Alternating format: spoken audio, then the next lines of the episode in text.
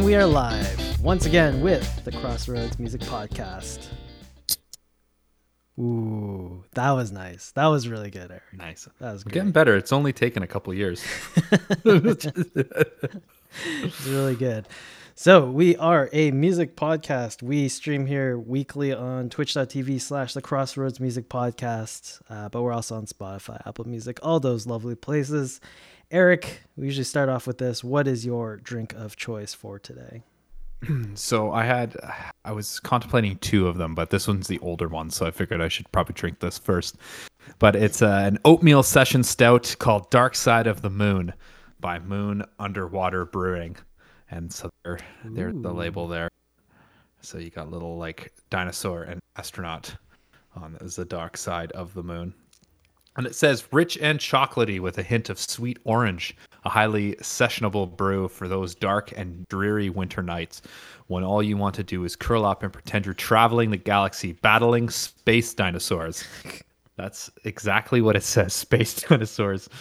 Uh, so this this uh, company is out of Victoria, and uh, it's an oatmeal stout. So let's take a. I feel like you've had another beer that was called Dark Side of the Moon, or maybe it was something similar. Uh, it was Fade to Black. I think it was that one. Oh, was it? Okay. Mm-hmm. I still have one of those in my fridge. How's here. your oatmeal beer? It's good. It's interesting. It, it's like a. It actually tastes refreshing.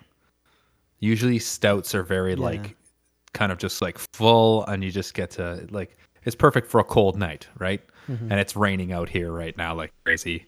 But uh, this is actually refreshing. Like I could probably have this on a day, and it feels good. But Nice. Mm-hmm. Chasing Dragonflies, thanks for uh, tuning in. Welcome to the chat. Um, Welcome.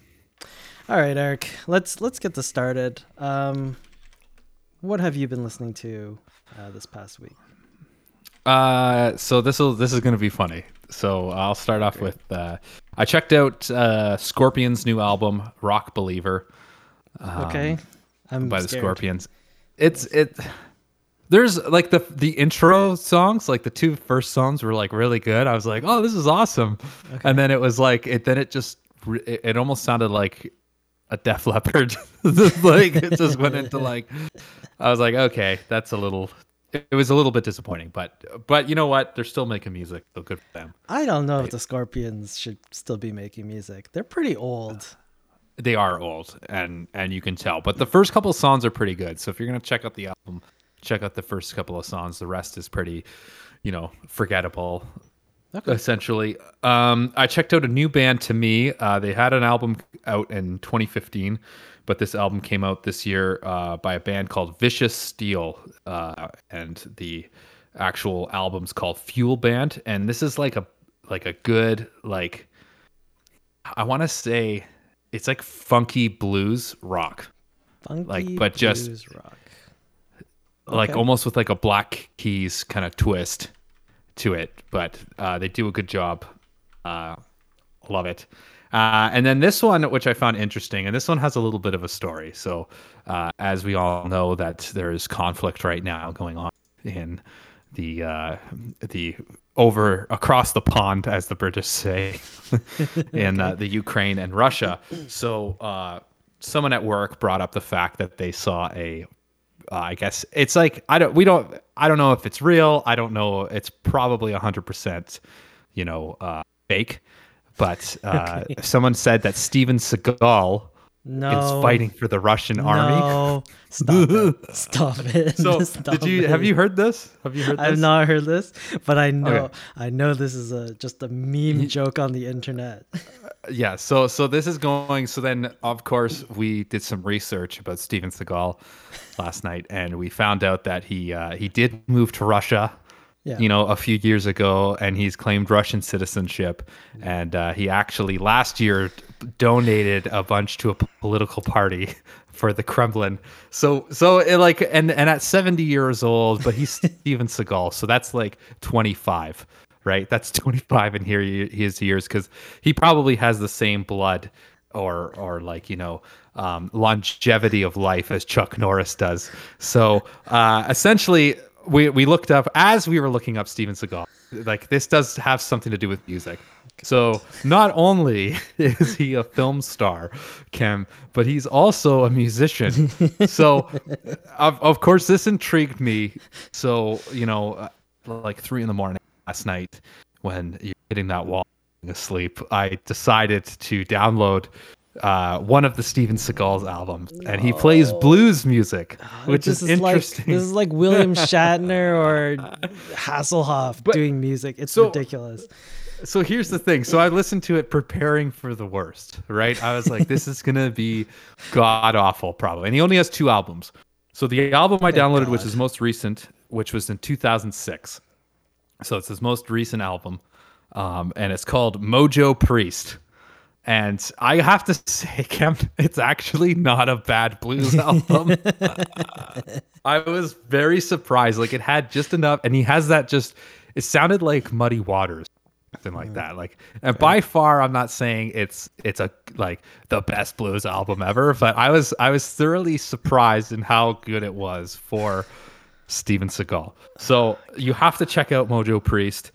Uh, with the single of the album called "Love Doctor," so so there you go. So ridiculous. I'm never gonna listen to Steven Seagal and his music. No, no, you will, because I'm gonna I'm gonna inundate you with tunes here. Is it um is it all originals, covers? Most of it's covers. Most of it's covers, but there are a few originals on there, and and I have to say, it's actually not that bad. Like I give it a solid, like six point five out of ten. So I wonder if he actually wrote those songs or if he got like a ghostwriter to do those. he probably did, but you know what? He's Steven Seagal. He has the same blood and DNA as Chuck Norris. Judo master. He's mm-hmm. And at the prime age of seventy, he's I I solely believe he's fighting for the Russian army. he's in the So, front lines. They someone the let this lines. old geezer on the front lines.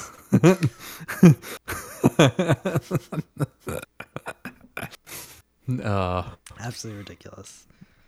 Well, I guess you had an eventful listening experience this week. I did. I definitely did. But it was enjoyable. It was actually enjoyable. So, Chasing Dragonflies is astounded that you give it a 6.5 Yeah. out of 10. Mm-hmm. 6.5 out of 10, that's above average. Mm-hmm. So, that's why I said it's actually not a bad. It's not a bad blues album. so check it out, Cam. You've got to check it out. uh, Steven Seagal. Okay, we'll see. We'll see. Um, for me, I haven't been listening to too much, uh, but I did check out Avril's new album that came out uh, Friday. I think it was Friday. I can't remember now, but uh, her new album is out. It's called Love Sux. Um, initially, I thought it was a terrible album. Uh, just like listening to it, like from the first track onwards, there's a lot of annoying things on this. You know that that really strange Avril Lavigne song where she's like, um, she's like Japanese or something, or she's just like, what's the song that Avril does that she's like, it's like turning Japanese, but it's like her own version of it. Um, I should really look this up. Hold on, I'm Japanese not. Uh, song. I'm not familiar with that song. I probably am, if if you were to play it. Oh, it's called Hello Kitty. I don't think I've heard. I've. I know she has a song called Hello Kitty, but I don't actually think I've. Song.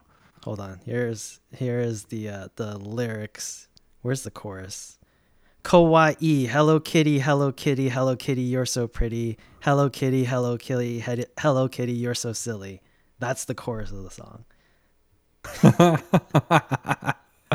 Anyways, Interesting. uh, in saying that, like a lot of the first half of this album is similar to like that annoying, I don't know, just like high pitched like girl screaming for the most part. It's like I don't know, it's stuff that uh, just annoys me to hell. So I was like, this album's not going to go well. Uh, but getting to the second half of the album, there's actually some really good songs on this one. Um, it's firmly in sort of this pop pop punk uh, genre. It's definitely still has some pop pop punk in it, but it's very it's very pop leaning. Uh, it's a lot more pop than punk. Uh, but the last song and I think the third last song are actually like really good tunes. Uh, so pleasantly surprised with her latest album. I still don't think it's a very good album, but um, there are some good songs on it that are worth checking out. Uh, but a lot of the stuff is like just annoying. And she has one song on the album that's called Avalanche, but um, like the chorus, she's singing Avalanche over and over again, but she pronounces it wrong. She pronounces it Avalanche. Yeah, Avalanche. That's what it is. She's singing Avalanche the whole time. And like, did she turn French at some point? Like, I don't understand why you're pronouncing it. Like, the whole song's in English, so I don't know why you're pronouncing this specific word the wrong way Avalanche. it's craziness to me.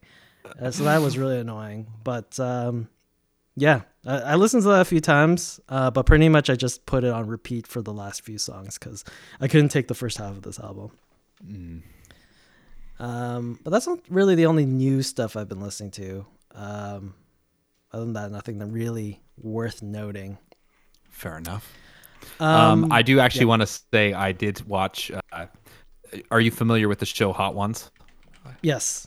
I completely forgot to say. it. So Dave Grohl was on it. Yeah, yeah. I saw the thumbnail. I never watched it though. Oh, it was so. Have you watched Hot Ones before? Like any of the episodes? Yeah, yeah, yeah. So this one, he literally gets Sean Evans drunk. he just gets him so hammered. Like, so he brings this shot concoction called the, I think it was called the Pantera, essentially, that he learned. Like, it was like a shot mix that the band Pantera showed him how to mix. Oh, and, interesting. And pretty much they just like after every question they had a shot of this thing, and then so Sean Evans by the end of the episode was so hammered that he was like it was actually hilarious because you could hear the uh, like the film crew laughing their asses off because he was like i love you dave. Like you're the best. It's so funny. That's so good. it was pretty good. Like uh it was amazing because usually it's just like the art it's concentrated on the artist getting like hit hard right? And then Yeah, this yeah. one he was just he just got so hammered. It was so funny. You have to watch it. It's good. That's great. Um, anyways, uh, let's move on. Today, in music history. Today is February 28th. Uh, not a lot had actually happened on this day, but a few notable things. Uh, 1942, Rolling Stones founding member and original leader Brian Jones is born in England. Uh, he succumbs to the curse of 27 and passes away in 1969. Uh, But it is his birthday today. right it on Uh, 1967, Pink Floyd get their first record deal signing with EMI Records. And they would produce eight albums worth of garbage until they got to Dark Side of the Moon. I still can't believe that like happened or was allowed to happen. Like eight I- albums I of I yeah, I can't believe that. Yeah, it take taken eight albums to actually get like a successful like platform, essentially. It's madness. Anyways, uh, 1970, Led Zeppelin perform in Denmark as the Nobs after Eva von Zeppelin, a relative the- of the late airship designer Ferdinand von Zeppelin, threatens to sue. So uh, I guess the the descendants of uh, Ferdinand von Zeppelin wasn't happy that Led Zeppelin was using uh, their family name, so uh, she threatened to sue them. That is amazing. Actually, I have no problem with that because Led Zeppelin are a bunch of thieves. I know. It's uh, just the irony in that, though, right? Yeah, even their name is is freaking stolen. It's ridiculous. Exactly. They Uh, probably stole all their guitars too. 1983, U2 released their third album, War, which contains Sunny, Sunday, Bloody Sunday, and New Year's Day. It's their first album to sell a million copies in America. I love those two songs. Those two songs are great. I can't remember what else is on that album. That's good. Um, probably not a lot because this is still pre Unforgettable Fire, uh, U2. So like, their early stuff was very terrible, or there was maybe two songs on the album that was good. Yeah, and these were the two songs probably. Probably. Um, moving along, 1995, Jewel releases her debut album, Pieces of You. Uh, that's actually a great album. If you, if you It just is. want good pop music, that's a great, great Yeah. album. good songwriting too, Yeah. right? Like, I think that's the one with uh, Who would save your soul? I think that's yes, yeah, yeah, yeah. on that album. Uh, that, that is such a great written song. I love that song. Uh, and then finally, February 28th, the last piece of news for today is 1998. Celine Dion's My Heart Will Go On from the movie Titanic goes to number one in the US. That song. That's just so, so big. I do you think that song would be as big if it wasn't for the movie Titanic? Like if it was just a single, do you think that song would still have staying power? Oh, no. Yeah. No, I think Titanic definitely navigated it through the waters, Shut up. crashed into an iceberg for it hit number one. I don't know because like listen, like remembering that song, I was like, this is it's a pretty good ballad. So I wonder if it would do well. It is a good ballad, but like, I mean, like, here's the thing. Like, I, a lot of people are gonna hate me for this, okay? Because get that get that controversial counter ready. I just think that like she's just overrated to the point where it's like like okay, she's got a good voice. Don't get me wrong, but I feel like I I just have this this feeling that like a lot of people in Canada know who obviously know Celine Dion and they know like some songs, but like name more songs off an album than than her hits. Right? Like I feel like she, she's just always constantly comes out with an album and then everyone's like, "Oh yeah, I know this song cuz it plays on the radio over and over and over again." and then it's like that's that's it. Right? She's that's the- it. Like name something else on that album. Oh, well I don't like I like I like Celine Dion, but I I don't know any of her other stuff. so you know three songs by Celine Dion essentially. Doesn't she have So- that Air Canada song? Air Canada song. Yeah, yeah, she does. I forget Everybody what it's knows. called. but it's in the Air I mean- Canada commercials. Well, well, exactly, right? Like, like that's another that's a good point too, because she needs she needs modern day marketing to jump off of. Like, soon she's gonna have like probably a Tim Hortons song. She's gonna write a song for Tim Hortons, and and then sh people are gonna be like, oh yeah, Celine Dion's great. Like the Titanic, Air Canada, Tim Hortons, right? Like that's that is why she's famous. I feel like that's not true, but okay. Chasing Dragonfly says. I never saw Titanic, and that is a fire song. It holds up without the movie. Yes, yes, but I ask you, chasing dragonflies, you know it was from the movie Titanic, though, right? It's not like you listen to that song being like, "Oh, like my heart will go on" off this album. No, this is the Titanic song, right? I guess. Mm-hmm. Ah, I'm trying to think of a song by Celine that's like really Mm-hmm. good. I can't think of one. You can't, you can't. it's weird. Why can't I think of the song? because the other songs aren't put to a brand right I, I, okay so first of all i have a question because why did the controversial statement jump up to two Because you said two things about Celine Dion. two things Yeah, he said Celine Dion is overrated, and then you also said a minute later she needs modern day marketing to be known. that's amazing uh she'll have her own Celine bits exactly i feel like she would come out with like some sort of funky honey cruller donut or something right because i feel like that's a bit more french no, we, we don't need Celine bits. There's no kid out there who's like, I'm gonna go get some donuts because Celine Dion endorses it. That's craziness. that's not that's not good marketing. Um, how did we get here? Oh, my heart will go on. How do we get here? right, I don't my, know. I ask my girls that question every day. My heart will go on goes to number one in the U.S. today. Uh, a monster song, but yeah, I Yes, don't know. and and I have to say, regardless of what utter bullshit that's coming out of my mouth right now, that is a really good song, and it's very well written.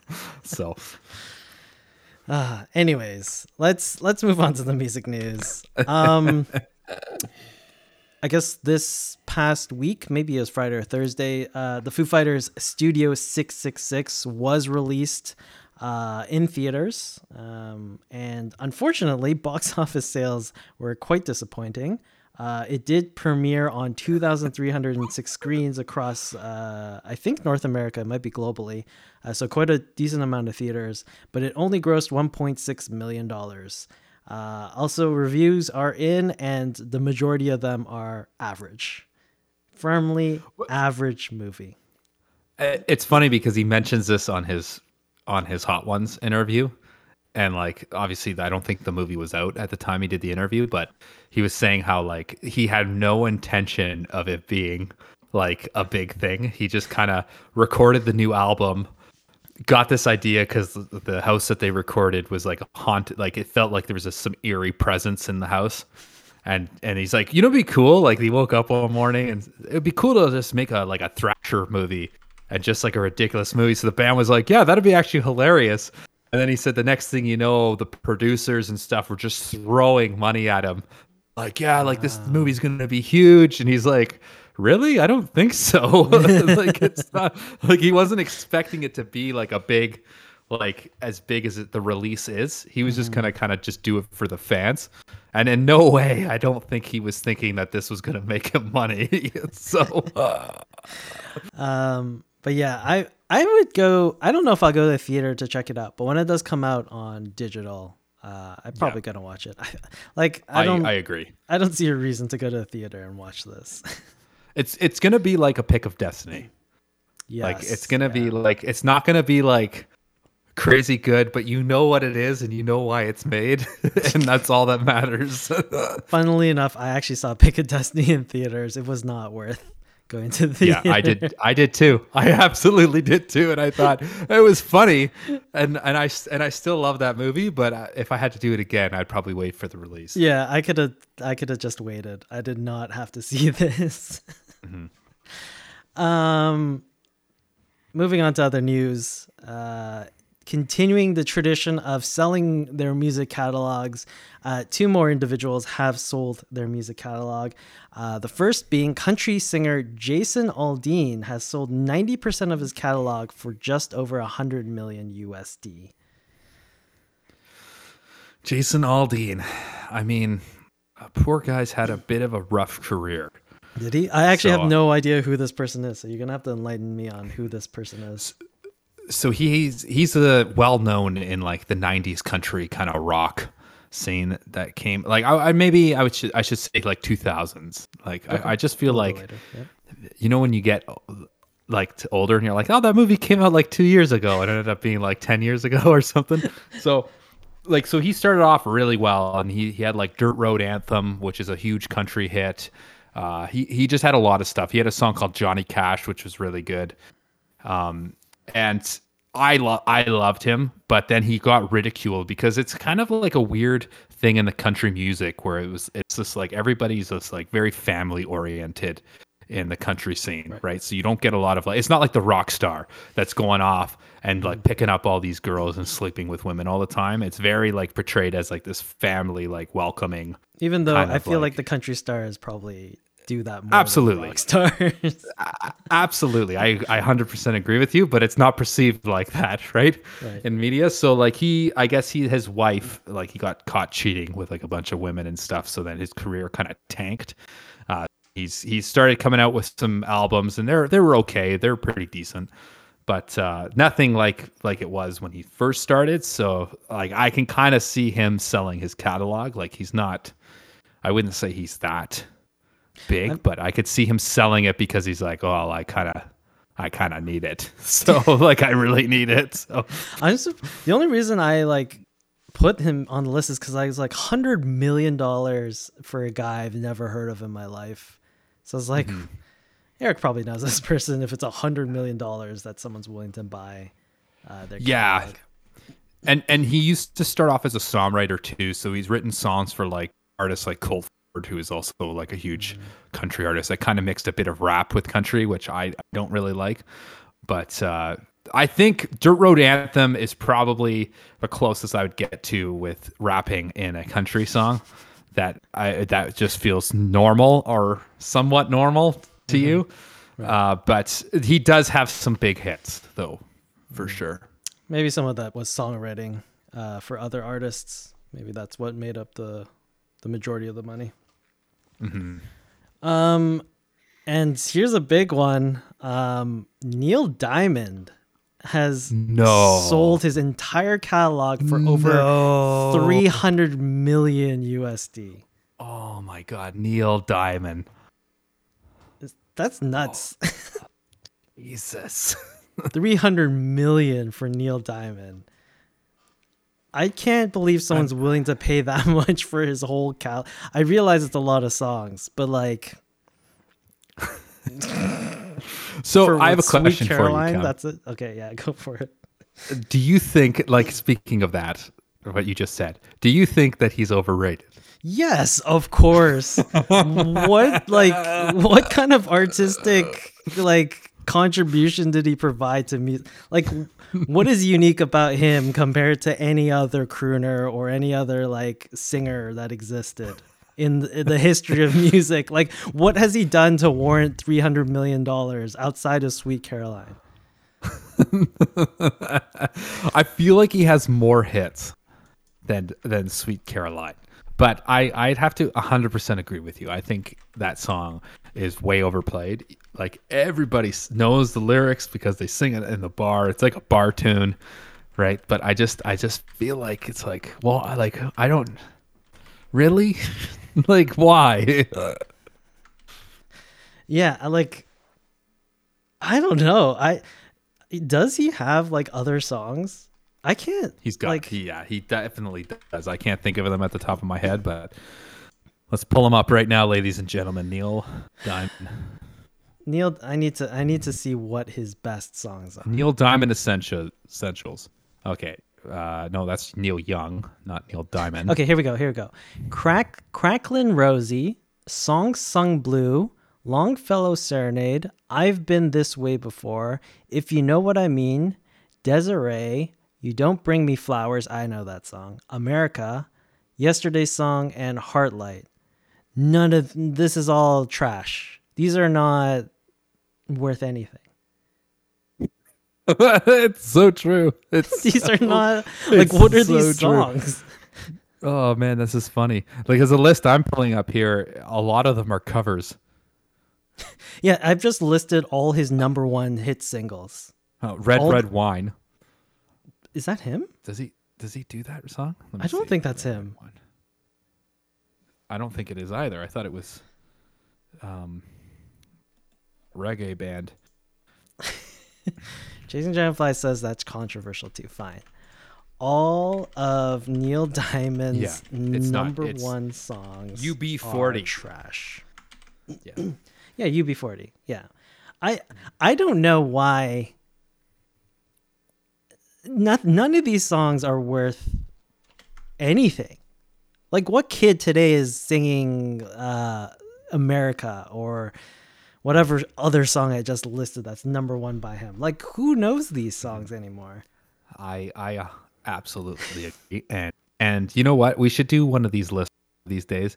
But uh, like Sweet Caroline is definitely a song that will be on my list of never ever will I ever cover. ever. Like even if even if they paid me money to stand there and play the guitar and not even sing the song, I would just sorry. I can't do it. Can't do it. Okay, no, but like here's here's the argument, right? Sting 300 million, Neil Young 300 million, right? They're they're sort of the I- comparables yeah. here. Like Sting, every breath you take versus Sweet Caroline, those even out. But uh, after that, right? Like Sting has um Feel- every Feel- other song. Feels cold. uh, he has Yeah. what Brand New Day. Uh like it, it's crazy. Like every police song that Mm-hmm. ever existed is like significantly better than Neil Young, Neil Diamond. Like Uh, I absolutely Desert agree. Rose. Like I'm sure people still know Desert Rose by Sting. Yeah. I mean, I don't know. I 300 don't, it, it's like what it's just one of those people who are just over embellished as as an artist, and then it's like when you actually look at it, like what did you actually do? I didn't do anything. I, I don't I don't know what the fascination is with Neil Diamond, to be honest. Mm. I really don't. I I never understood it either. Uh, Chasing Dragonflies does have a question for us. Do you think all these artists are selling their collections because people keep stealing their music and streaming services don't make them any money? Um, I would I would agree with the fact that streaming services definitely don't make them any money. Mm-hmm. I feel like definitely. And what's interesting, and I know I keep referencing this, but Dave Grohl mentioned this actually on Hot Ones. Like a lot of bands make music now from just live shows. That's it. Mm, yeah. Live shows and merchandise, and maybe uh, like album sales, but like predominantly they're making money through shows. So uh, essentially, you can you have to write new music to keep people hooked, but then it's like nowadays I just feel like you write you spend all this money making an album and you're gonna you're hoping to get the profits back not from album sales but through like concert tickets sold. Yeah. but i don't know necessarily if people are stealing their music. Yeah, I feel like piracy is probably like way down, uh, just because like streaming services are just like so much easier. Uh, yeah and it's just people don't want to like it's so funny human being. They don't want to waste their time downloading that's like because before you had to search Yeah. right and be like I, oh like there it is and then you download it whereas now it's just like i'll just pay 15 bucks a month and and just download it for free Yeah. right yeah, the convenience of not having to like download a virus or downloading the wrong song and trying to organize that in your own library. Like there there's a cost people will pay to avoid that stuff. So I feel like stealing is probably like way down or it's like not really a significant factor. Um but yeah, no, I, I agree with you. Streaming services, like the royalties coming from that is nothing. But I think so like I, I was trying to think about this, but like a lot of the artists that are selling their stuff right now, they're relatively old. So they only have a certain lifespan to go. So I'm wondering if mm-hmm. they're just cashing out now because they figure they only have so many years to live, might as well just like make all the money and, and enjoy life. That seems like the mm-hmm. more like might be the Yeah, and then you pro- you'd probably rather see that money go towards like your your future kin essentially right? Rather than just like well i'm gonna die soon anyway so once i die it's not like, you know Yeah. it's like i'm gonna be able to like someone's gonna be able to play the show for me and be me essentially unless you're kiss obviously yeah. and you hire people to continue on yeah, Kiss goes on forever without Gene and Paul. Um, yeah, so I think it's it's a combination of low streaming, like they're not making any money off of this music uh, directly. Uh, they're getting old, so they're only gonna get so much, you know, so many more years uh, from playing these songs. Uh, so I feel like it's a bit of that. Um, and these Also, owners, yeah, go for it. it it's funny how these how it's changed to this though right like just like chasing dragonflies came up with this question right like we're we're now in a world where musicians are selling their catalogs but before remember when we were younger Cam and it Yeah. was like musicians are terrified that people are pirating their music and it's like where will the music industry go now like i feel like pirating music is not a thing anymore at all yeah, like someone who says, "Oh, I go on the Pirate Bay." Remember the Pirate Bay, or, or like Kick-Ass Torrents, like or Napster, LimeWire, and they're like, "Oh, I search for my songs." Like, I bet you if you mention that, yeah, Kazaa, yes. like you- mention this to people, and they're like, "What the hell is that?" Like, I don't know. I just use Spotify, right? yeah all these peer-to-peer like downloading things are just like it's non-existent it's just a technology that doesn't isn't used by the the regular person anymore it's yeah piracy is barely an issue um at least in like the western first world country world with internet access um yeah, it's crazy. I don't know. It's just wild because like growing up is just like always like artistic integrity, right? Don't sell mm-hmm. your don't sell your art to big corporations and it's just like everyone's now doing it. It doesn't matter who who you are. No mm-hmm. matter how much artistic integrity you have, it's just whatever. Everyone has a price. It'll be Yeah, it, and it's going to be interesting to see where this goes too, right? Because this is just the starting of this.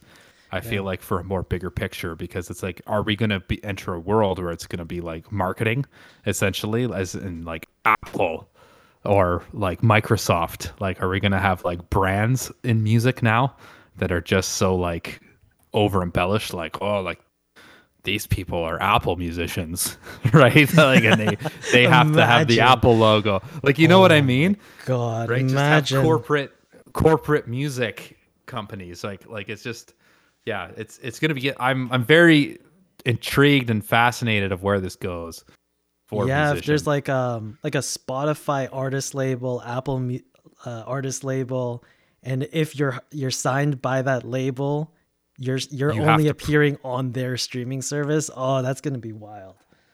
yeah, I can Oh, see it. It sounds like it's going there though, right? Like because because yeah, they're selling these catalogs, but who are they selling them to? Like they've got to be selling them to some sort of company.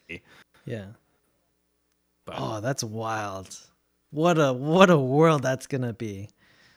mhm. See, we're we're intelligent people on this podcast, ladies and gentlemen. That's crazy. Okay. Anyways, uh, last piece of news for you. Uh, s- uh, sticking with the the streaming platforms, Spotify has now released their in-car hardware device in the U.S. Uh, so it's basically a Spotify device, physical device that you install into your car, and you're able to, if you're a premium member, to stream music to your car's audio system. They have called it, and this is the exact name of the device, Car Thing. Our thing. Car Thing. But uh see regardless of the name. Sorry, that, I had to process through my brain there. So car thing, that's an awful name. That is like the most terrible name in the world.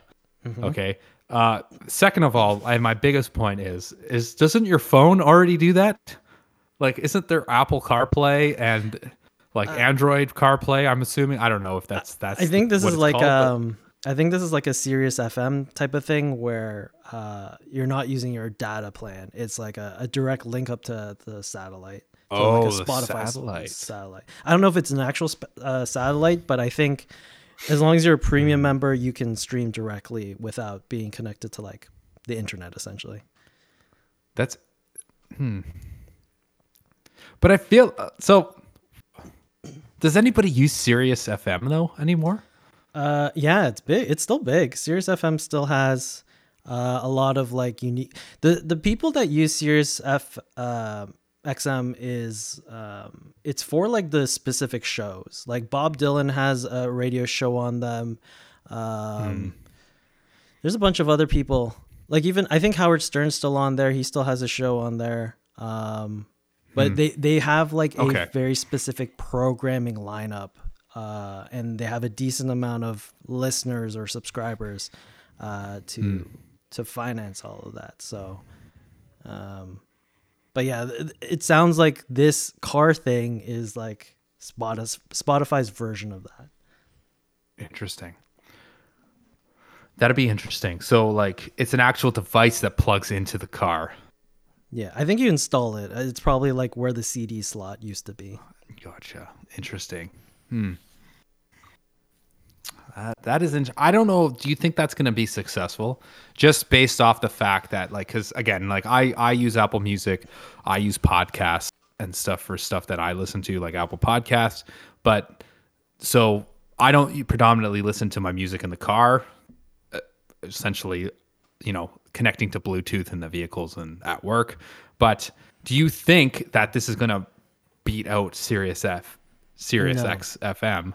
Because like I feel like they've already have that established Yeah. like lineup, right? So I, I think you, they're going to have a hard time convincing someone to. I think this thing's like a 100 USD or something like like that. I think you're going to have a hard time convincing consumers to go out and one buy this product and then two hire someone to install it in their car. If Spotify somehow gets the major car manufacturers to have it built in already, like Sirius XFM already has their stuff in all the cars. Mm-hmm. Like it's art it already comes with new cars with most of the major manufacturers. But if Spotify is able to get that in place, then then you can make an argument that they might take over. Uh, but I think they're gonna have a hard time convincing the average consumer to actually, mm. like, the, there can't be that many people who are dying to have this and going out of their way to like pay for the product, then hire someone to install it in their car. Mm. Yeah, no, that's a good point. Yeah, it has to come from the manufacturer already built in, or an upgrade mm. option from the manufacturer. I think that's the only way they're gonna gain market value or market share. Mm. Uh, Chasing Dragonfly says it's kind of sick because there are so many places where the cell service is bad. Yeah, I I think in principle having having Spotify mm. already built into your car and have access to it without like paying for like internet access, separate internet access is great. Uh, it's just a matter mm. of I don't think people are going to go out of their way and get this. It, I would agree, and I don't like this won't affect us, Cam, because I feel like we're the only ones that probably use CDs still in our car. Yeah, because yeah. I throw, I was listening to CD like so you have the fucking big binder, and you just what do I want to listen to today? but but yeah, that's gonna be a hard sell. Okay, like again, mm. I don't have any information because I don't have Sirius XM and I don't have a need. But that'll be that'll be interesting to see if it does good. Obviously, Spotify believes in it if they're gonna come up with this. I feel like they need to change the name though. Car thing. Car thing. All right, let's uh, let's keep this rolling. A very yes. enlightened conversation. Uh, but Absolutely. let's go on to a, a completely different plane that we currently are at. You know, our intellectual yes. level is here right now, but we're gonna go one step higher because what we're going to be trying to talk about today is uh, Bjork's album Homogenic. And to that I say I need another beer for this one. All right, here we go. Uh, Homogenic is the third studio album by Icelandic artist Bjork. It was released on September 20th, 1997. Uh, this album was originally uh, being created in her home in London, but, but she relocated to Spain due to an attempted murder attempt by a stalker uh, in London. Oh. So they had to move uh, the the writing, recording, production process to Spain. Uh, upon its release, Homogenic received widespread critical acclaim. It topped the Icelandic album charts. Uh, it peaked at 28 on the US Billboard 200 and number 4 on the UK album charts. Uh, the album itself is commonly described as electronic, trip hop, art pop, glitch, and experimental. To this day, Homogenic has continued to receive critical acclaim, being listed among the best albums of its era and genre by numerous critics. Uh, in some examples, AllMusic gave it a 5 out of 5 stars, Pitchfork, no surprise here, gave it a 10 out of 10, Spin Magazine, 5 out of 5 stars. Rolling Stone magazine currently ranks this album at 202 on its 500 greatest albums of all time. Uh, and just as an aside, fun fact for this uh, Wu Tang Clan almost contributed to the production of Homogenic, but were unable due to their production on their own album Wu Tang Forever. They had scheduling conflicts, so we could have had a Wu Tang Clan Bjork collaboration, uh, but that did is, not happen. Is that the that's the excuse they give then? Essentially. maybe. Uh, all right, Eric. This is gonna be a crazy discussion about this album because mm-hmm. I still don't know how I feel about it after listening to it for a week.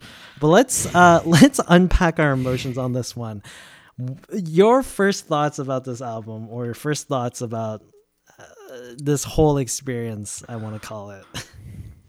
So, I mean, so I'm not per se into Bjork. I've heard maybe two songs by them, and actually none of them were on this album. I think uh, one of the songs like uh, something Army or something like that. What the hell is it called? Uh, Army of Me. That's mm. yeah. Mm. I remember that song. So I was a, I honestly was a bit like I'm gonna hate this album. I'm absolutely gonna hate it. Like it's like look at the cover. Like it looks like like Prince like Padme from fucking Star Wars, right? Queen Amidala. That's the one I was going Yeah, for. Queen yeah, I never realized, but yes, now that you mentioned Yeah. it, yep. so uh so i started listening to it and i actually I, I was listening to it on some decent speakers and i was kind of just cleaning up around the house and uh the hunter or hunter is the first song Yeah. and i was actually like this is actually not a bad song like I, I thought it was well put together i was like i was very excited because i was like you know what maybe this is actually gonna blow my blow me out of the water Before before you continue, was that at like minute two or minute three, like midway through the song, once the bridge kicks in? That's when you realized that, or was it just from the first note? I, I would say it was from the buildup. Uh, de- definitely the buildup got me because at first I was like, okay, like okay, it's gonna have like that electronic feel to it, and then then it kind of just started building up just really well. Like the layers of it all was was good, and I was like, this is actually a cool song. I actually kind of like it. Um, and then and then it kind of went downhill a bit there. Okay. like like the thing like I, I i'm in the same boat as you i feel like I, I don't know how i feel about this album because there are parts of this album that i really enjoyed but then there are parts of like that same song that i really enjoyed that i absolutely can't couldn't stand and and just wanted to like i don't know whether or not it was her voice like uh, at some some part parts but like some parts it fit the song right so I I don't know. I I felt like the the only song that I liked 100% on this album was Hunter, Okay. which was First the very very first track. Granted, I really liked a lot of the string arrangements mm-hmm. in the songs. I felt like it the way that it was embellished in what the elect like the I guess synthesizers and all that was was well done. And then you have that just like kind of synthesized drums playing over. I thought was good, but then I I- I just felt some of the structures of the songs like like certain songs I really like the chorus, and then other songs like I, I couldn't stand the verse, right? Like like there was not one song where I, I just I had a major problem with, but then I also liked something about the song. You know what I mean? Yeah. Yeah. I I get where you're coming from. Um and Like I'm I feel like I just feel like I'm confused. That's essentially yeah, I sort of have that same feeling. To be honest, um, I I sort of was in the same boat as you. Uh, I went into this thinking, eh, Bjork is such a.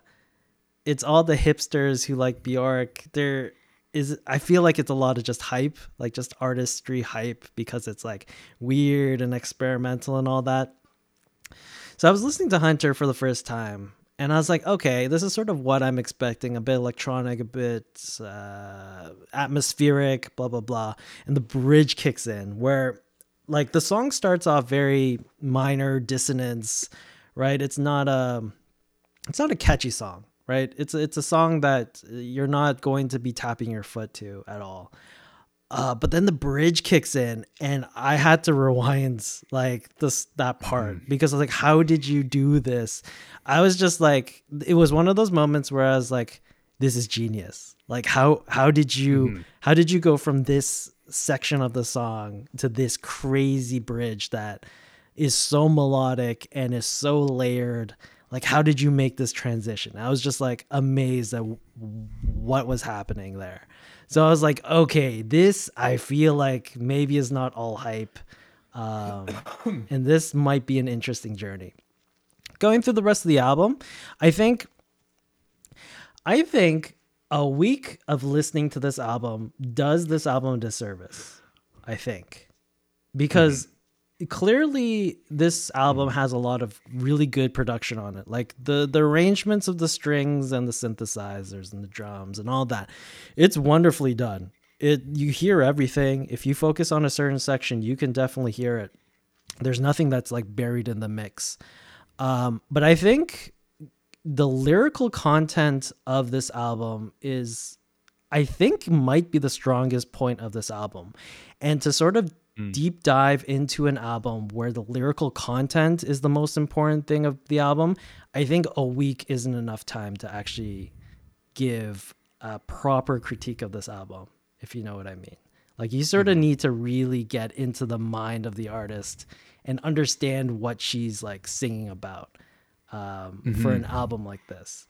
So putting the lyrical content aside, just from like a musical standpoint, I think definitely re- recording wise, production wise, like this, it's a really great sounding album. But I feel like from a casual listener perspective, it's going to, it's a tough sell.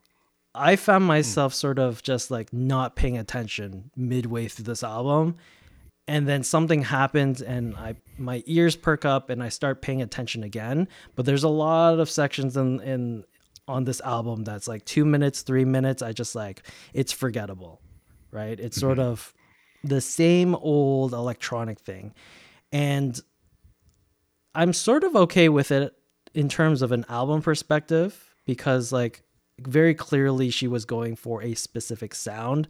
It very much sounds like she's in Iceland, even though she recorded this in Spain. But it's it's a very cold sounding album. It's very and that sort of leans towards the synthesizers and the electronic drums and and all that. It's a very cold sounding album, very minor, very dissonant.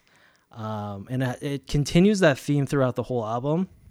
So I'm sort of in the same boat as you. I'm a bit confused by this album. There are definitely parts where I'm just like, this is a freaking masterpiece. And then there's part of the albums I'm just like, I forgot what just happened. it's you make yeah that's i agree with you and i think that you kind of hit the nail on the head there like the lyrical content is really good because for songs such as uh yoga or i'm assuming it's yo- yoga because Yeah, j's probably, are yeah. pronounced as Yeah. but um i just felt like like chorus i couldn't stand it when she was singing it but then when you actually listen to the lyrics like it's like this is actually like oh well like the lyrics are really well written Very introspective. Right. yeah very that's a perfect word for it and I- I, I just felt like my like listening to the lyric like like you said like there'd be parts where like you'd be listening to it and it's easily forgettable. And then sometimes you you kind of tune in on the next listen and you're just like i didn't pick that up before but that's like actually pretty pretty mm-hmm. good. Like i feel like the more i listen to it the more things i point out that i actually are liking about this album. Mm-hmm. Essentially. Like like i and i just have to say like i feel like for this album too hunter is a perfect opener. I wouldn't have picked any other mm-hmm. song to open this album because uh the one thing i love about first of all i'm a really huge viking like i love vikings like the whole norse mythology if anybody have seen the viking show uh the theme song for that show is the song called uh, if I Had a Heart by Fever Ray, which is kind of an electronic kind of sounding song. But it kind of reminded me of something like that very dark and cold and just isolated, kind of like what Iceland is, essentially, right? Yeah. But so so you really get that that feel of Iceland from this album. But I don't I I don't know. I feel like she's a good songwriter, but is she a good like do you think she's a good vocalist? No. No. it's like asking me if Kurt Cobain's a good vocalist. It's no. Right? But Like- songwriting. Yeah, Like- fabulous, genius level songwriter. But from a performance perspective, it's it's pure.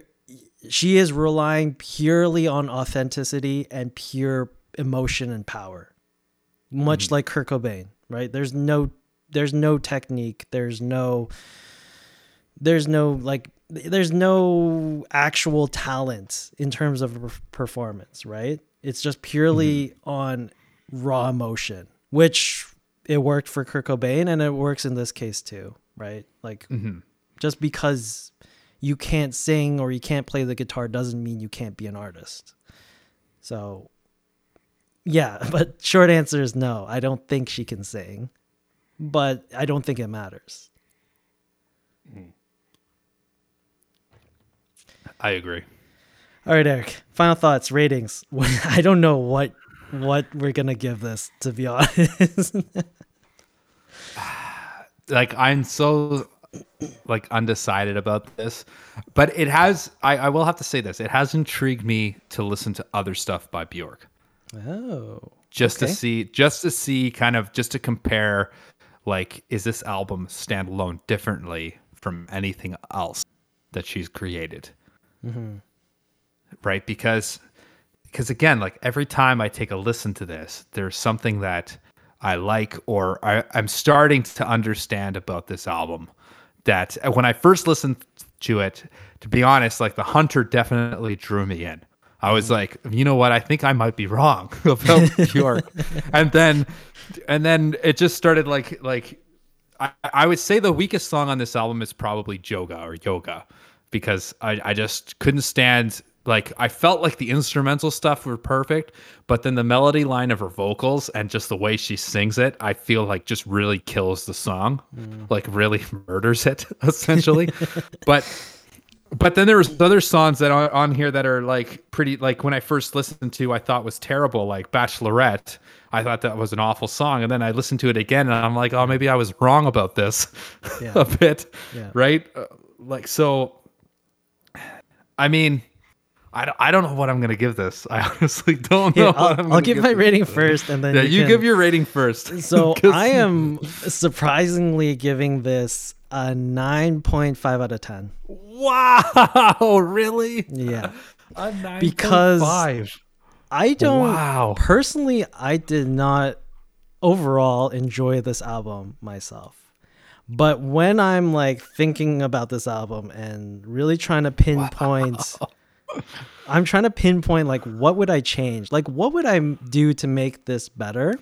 a new vocalist. I'm just kidding. I don't think there's anything I would change on this album.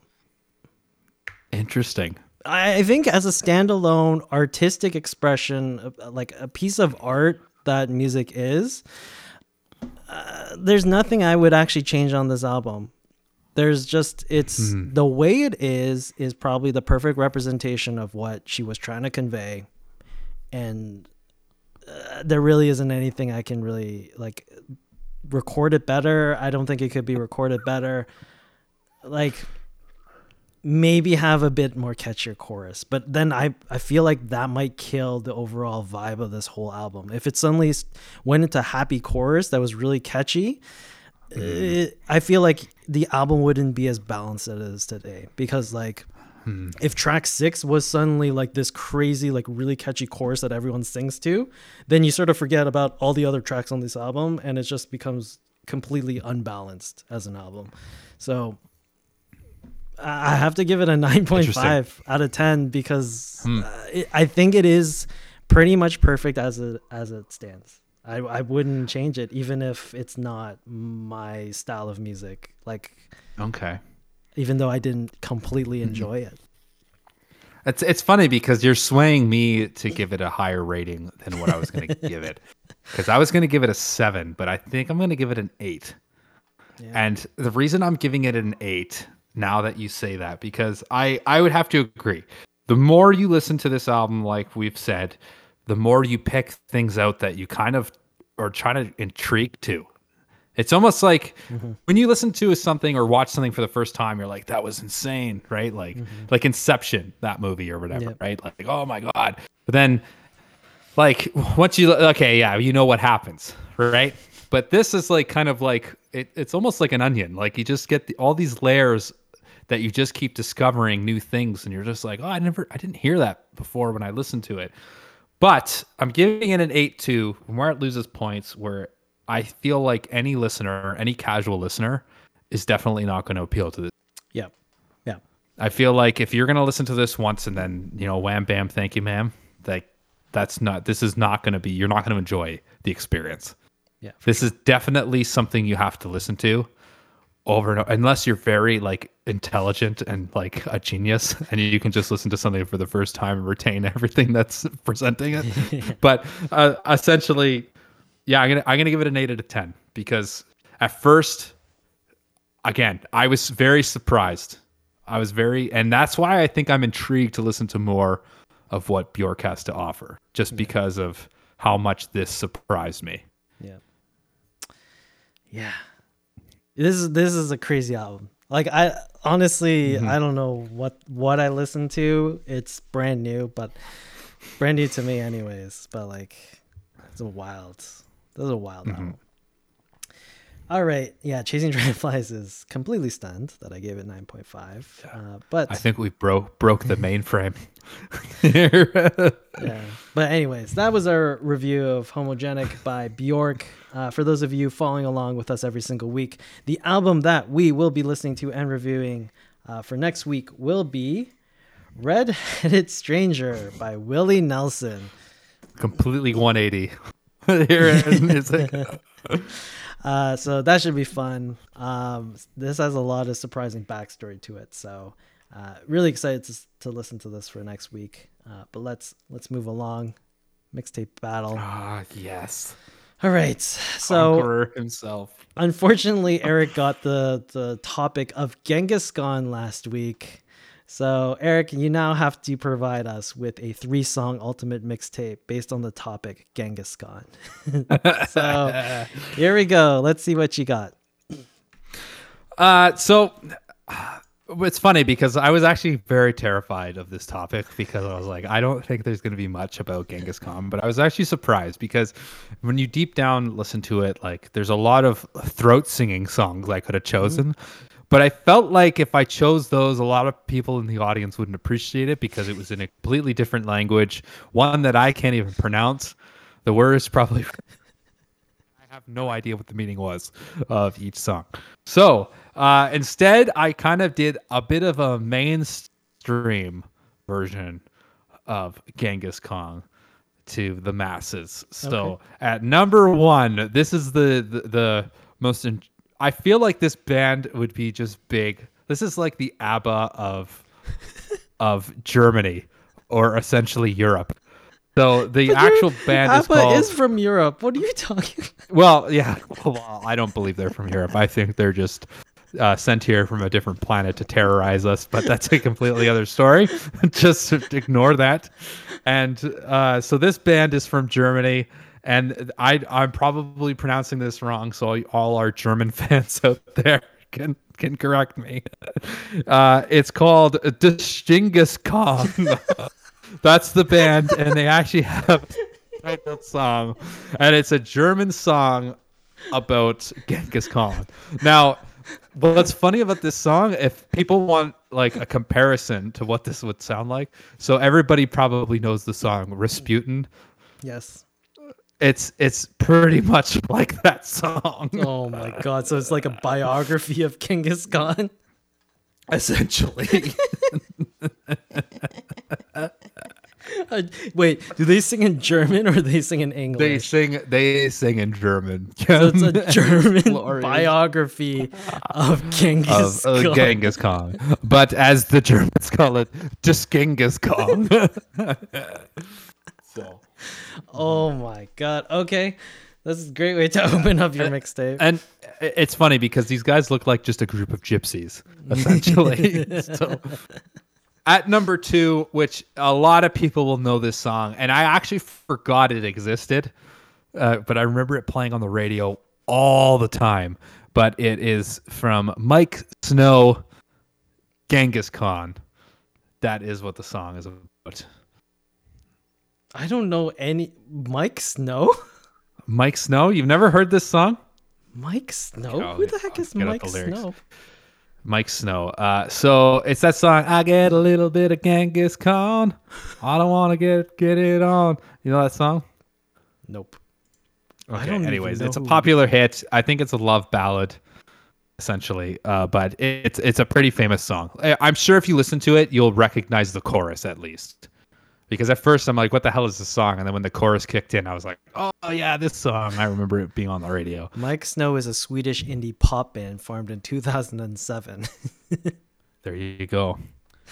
I don't know Uh, who this is. So, anyways, finally, That's so funny. we have another self-titled song. Chasing So all these songs are says actually that song is fire. So yeah. So you, so chasing dragonflies knows what I'm talking about. I'm I'm hip with the kids here, everybody. Uh, so again, so this Genghis Khan, which is Genghis Khan in German, Genghis Khan by Miike Snow, and finally the song self-titled Genghis Khan by Iron Maiden to close it off. so there you go, ladies and gentlemen. Oh my god. I feel like this isn't even a good song by Iron Maiden. No, it's not. but it is about Genghis Khan. what album is this off of? Oh, it's off of Killers. Okay. Yeah, this this is pre Bruce Dickinson. Oh my god. Mm-hmm. okay. No, I like it. This is crazy. This is insane. This mixtape. Yeah. It wasn't insane. Like I, you should have seen the throat singing songs I was listening to. Like, Those are so cool. Like, Those are so cool. I think that that just the sound sounds so sick, Yeah. right? Just like it's so awesome. And then then it's funny because then you go kind of in this like it's almost like you follow this fall into this rabbit hole of throat singing, and then you get into like metal throat singing, which is a whole genre, which Mm. Yeah. I didn't even realize existed, but it does. Yeah. Uh, all right, Eric. Very good mixtape. I love this. This is so funny. I can't believe you actually did it. Yeah, you gotta you gotta listen to Dis Dis Dis Genghis Khan by Dis Genghis Khan. It's it's pretty hilarious. The Germans. Uh, all right, here we go.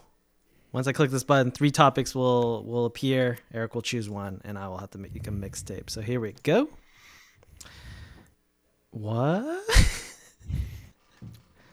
Oh my god, this is amazing, everybody. what is that word? Des- Despotism. Despotism? I don't even know what the definition of that is. Yeah. Des. We're not we're not English majors on this show, ladies and gentlemen. I don't so know what that means. Give us a second to Uh, while you look that up, same-sex marriage and then holistic approach. These are all terrible topics. Okay. So des- despotism is the excess or exercise of absolute power, especially in a cruel and oppressive way. Kind of what's happening in the world right now, just the a foreshadow. What? Eric, That I don't sucks. Thank I God it's not don't- my week, everybody. I I don't know what to do with any of these. So you pick what you want and I have no I have no opinion Despotism. on any three of these. Holistic approach. I feel like you could do something with despotism. Absolutely, you could do something with despotism. We just didn't know what that word means because we're not like smart, essentially. uh, and then we have holistic approach, which I feel like it's like you know like nature, and like you know rubbing coconut oil on your on your wound to prevent tinnitus or whatever or tetanus i should say see we're not smart or i'm at least i'm not and then same-sex marriage is a whole other ball game here uh what do you, what do you think chasing dragonflies seeing how the active chatter in the chat box here I have I kind of leaning towards holistic approach. Same-sex marriage, you have a lot of love songs to choose from. That's very true. I feel like you can definitely do something with these three. Hmm. Okay, chasing dragonflies. Let's do this. We're doing same-sex marriage. same sex marriage. Oh great. Boom. Wonderful. I don't know what I'm gonna do with this, but we'll see what I get. All right, same sex marriage it is. That'll be our, our topic uh, for next week. All right. Let's do our last segment and let's close this off. So we have Thief or Not a Thief this week. It will be between uh, oh, I fucked up the names on the uh, on the screen. Uh, Sonny Boy Wills should I, should I fix this? I feel like I should fix this. Um, I, I believe you should. no scrubs. Not, definitely not no scrubs. Hold on. I'm going to fix this. Uh, Pat Boone versus versus the uh, one and no. only Elton want your John. number, no. I don't want to give you mine, and no, I don't want to meet you, no. there you go. Now it's all fixed. Okay, so uh, we have Speedy Gonzales by Pat Boone, or at least the singer uh, for the song, uh, versus Crocodile Rock by Elton John. So, Speedy Gonzales is a song written in 1961. Uh, it was written by Buddy uh, Kaye, Ethel Lee, and David Hess. Uh, and the song is about Speedy Gonzales, the fastest mouse in all of Mexico. The song would then be popularized by Pat Boone in 1962. The song would peak at number six on Billboard Hot 100 and stay there for 13 weeks. It would also sell 1 million copies in Europe alone. The song would also incorporate Mel Blanc's voice for Speedy Gonzales of the Warner Brothers cartoon. Warner Bros. Pictures would then sue Pat Boone for $850,000 over unauthorized use of Speedy's voice. The case was later dropped. Uh, the results of that lawsuit was never uh, published. Now, Crocodile Rock was released on October 27, 1972, in the UK, and is a song written by Elton John and Bernie Taupin. It would be Elton's first US number one single and would go on to be certified platinum. In 1974, a lawsuit was filed in the U.S. District Court of Los Angeles by Donald Bart- Barnett on behalf of Speedy Gonzales composer Buddy Kaye. It alleged that defendants John and Taupin illegally incorporated chords from Speedy Gonzales, including the falsetto tone in the chorus. The parties would reach a settlement outside of court, and the case was then dismissed. Uh, the actual financial terms uh, were never discussed or published, and uh, no writing credits were given either way. In a 1995 reissue of the album Don't Shoot Me, uh, which is the uh, initial album that uh, Crocodile Rock showed up, up on, Elton John would be quoted as saying about the song I wanted to be a record about all the things I grew up with. Of course, it's a ripoff, it's derivative in every sense of the word. So we got Speedy Gonzales versus Crocodile Rock. Um, Eric, your thoughts between the two of them? So, when I listen to both these songs, I'm a huge fan of Crocodile Rock. That's probably one of my favorite Elton John songs. I love it. I think it's fun. It's it's a great tune. I always sing it, uh, and passionately. Like I'm like that passionate guy goes crazy. But um, when I listen to Pat Boone's song, like I, I can understand the similarities between the songs. There's definitely similarities in chord progression. But then if you really think about it, and a lot of people are probably gonna listen to the Led Zeppelin one and the Sonny Williamson episode last week and say, well, Eric, it's say it's the same progression. So technically, I'm like, but the difference is, is it's the same song, and they didn't pay like tribute to the other band. Whereas I feel like it's slight, it's different enough that it could set aside. Because if you listen to any of this style of music per se in the chord actual progressions, like it's it's like a blues. It's like a mm-hmm. 12 bar blues essentially, right? So I feel like every then then you'd have to say every blues musician like is against every blues musician. But the difference is is the they bring their own element as an artist to that blues progression that's different and sets aside from the other songs. So I feel like this definitely isn't a thief. I, I don't understand how Crocodile Rock is because it's it's the same kind of 12 bar blues I- progression. I definitely agree with you on the the progression, uh, because like, how do you how do you copyright a chord progression? That's absolutely ridiculous. Um, it's very similar, no doubt about that. But um, in terms of like the chord progression, I don't like whatever. That's that's not an issue for me. I think I have issue with the falsetto uh, chorus though. It's pretty similar. There's like one note difference in there. It's like it's It a is- song. It's a song in the same genre that's sort of like you know has the same feel, but the problem is like that falsetto chorus. It's pretty close. Yeah, and and that's true. That is very very true. But I feel like the songs are still different enough to to justify it being its own entity because like he definitely like that's that's the hit of the chorus right mm-hmm. right like like most blues song blues songs sorry da, da, na, na, no. Why don't do some better, right? Dun, dun, na, na. Like how many how many blues songs are like that with the same kind of vocal style? But I feel But- like the la la la la la la la la. la. I, I don't Yeah. think that's very common. Like that's not a staple of Yeah. this style of music. I I have a hard time with that specific chorus. Interesting. It's very unique. because I don't, I don't, because I feel, I feel like you're almost ah, I don't know. Yeah, it's definitely sounds the same, hundred percent.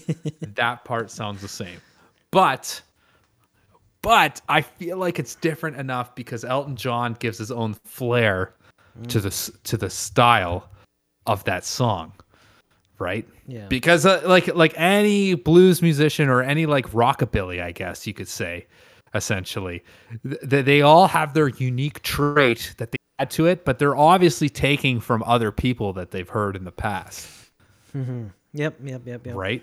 I agree with you there. So right. Let's let's just do this. Thief or not a thief, Eric? Is I'm gonna say John- not a thief. No, not a thief. not a thief. Not a thief. I I don't know. For me, I think that course is just too similar.